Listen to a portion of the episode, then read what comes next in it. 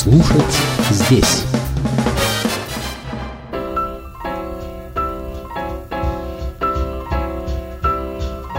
Дом, который построил джаз. Вид сбоку.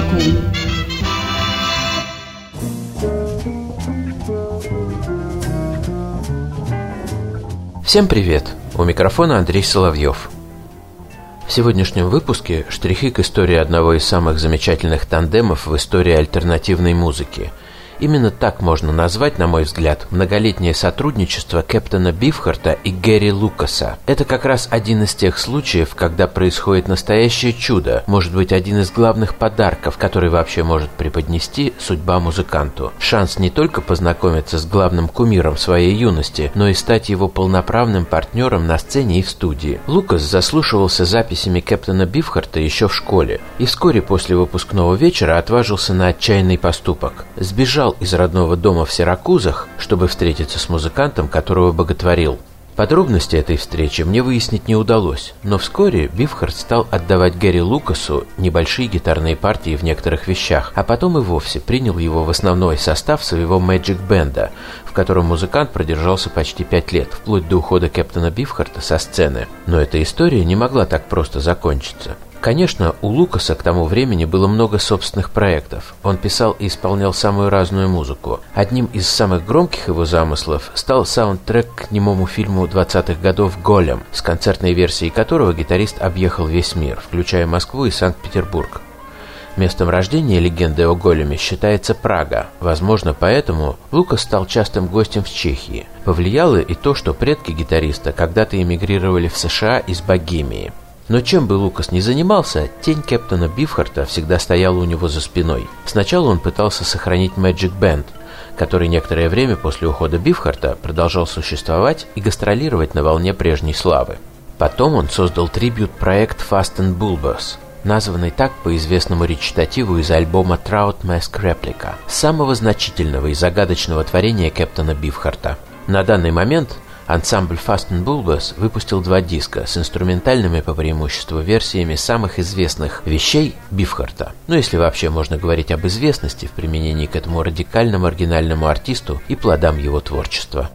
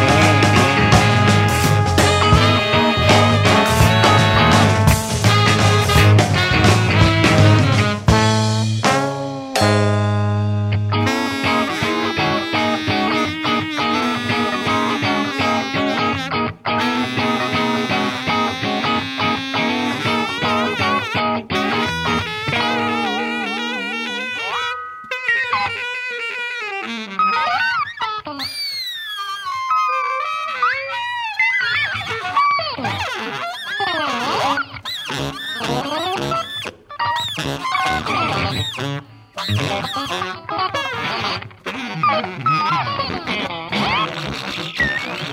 you.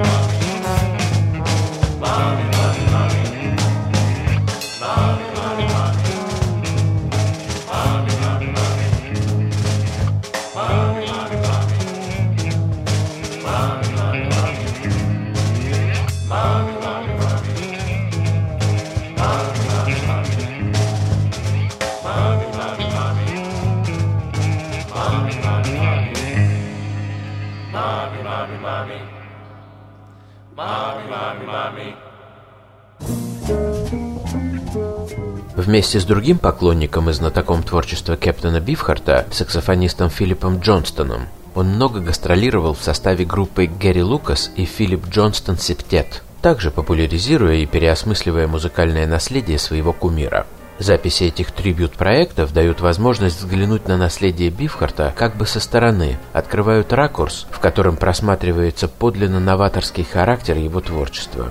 В интерпретации Гарри Лукаса Бифхард звучит не упрощенно, но более доступно, и это лишь отчасти заслуга гитариста и его коллег. Просто творчество самого Бифхарта настолько асимметрично всему, что происходит на современной сцене, что погрузиться в него полностью просто невозможно. Иногда мне кажется, что многие вещи Кэптона Бифхарта построены как причудливый симбиоз каких-то странных живых организмов, которые ведут свое совместное существование в силу необъяснимых причин. Как лишайник, который напоминает самостоятельное растение, но на самом деле является симбиозом водорослей и грибов или коралл, который похож на ажурный кустарник или дерево, но на самом деле не является целостным организмом и представляет собой произвольное объединение микроскопических существ. Так и музыка Бифхарта. Молекулы рока, блюза, кантри, варьете, фри-джаза и академического авангарда соединены здесь какими-то неведомыми силами притяжения, которые могут в любой момент ослабеть, и то, что еще минуту назад казалось, если не стройной композицией, то, по крайней мере, ритмогармонической фактурой, рассыплется в прах. Любая кавер-версия сглаживает, прикрывает эту внутреннюю дурную бесконечность бифхартовской музыки, пытается покрепче соединить те элементы, которые у автора парят, лишенные прочного основания. И самое интересное – наблюдать за усилиями музыкантов, которые направлены на то, чтобы сделать, казалось бы, невозможное – представить себе музыкальный мир Кэптона Бифхарта как единое логичное целое. Проект Fast and Bulbous, записи которого мы слушаем сегодня – это настоящая супергруппа, составленная из опытных представителей нью-йоркской постмодернистской сцены. Помимо самого Гэри Лукаса, в нем участвуют уже упомянутый саксофонист Филипп Джонстон, барабанщик Ричард Дворкин и баритон-саксофонист Дэйв Сьюэлсон. Все трое постоянно играют в потрясающей группе Microscopic Septet, которую мы уже слушали как-то в рамках нашего подкаст-проекта. В составе участвует тромбонист Джо Филдлер, музыкант биг-бенда Эда Палермо, известного своими оркестровыми переложениями композиций Фрэнка Заппе, а также басист Джесси Крейков и трубач Роб Хайнке из джаз-авант-панк группы Доктор Нерв. Вот как звучит в их интерпретации еще одна композиция Кэптона Бифхарта.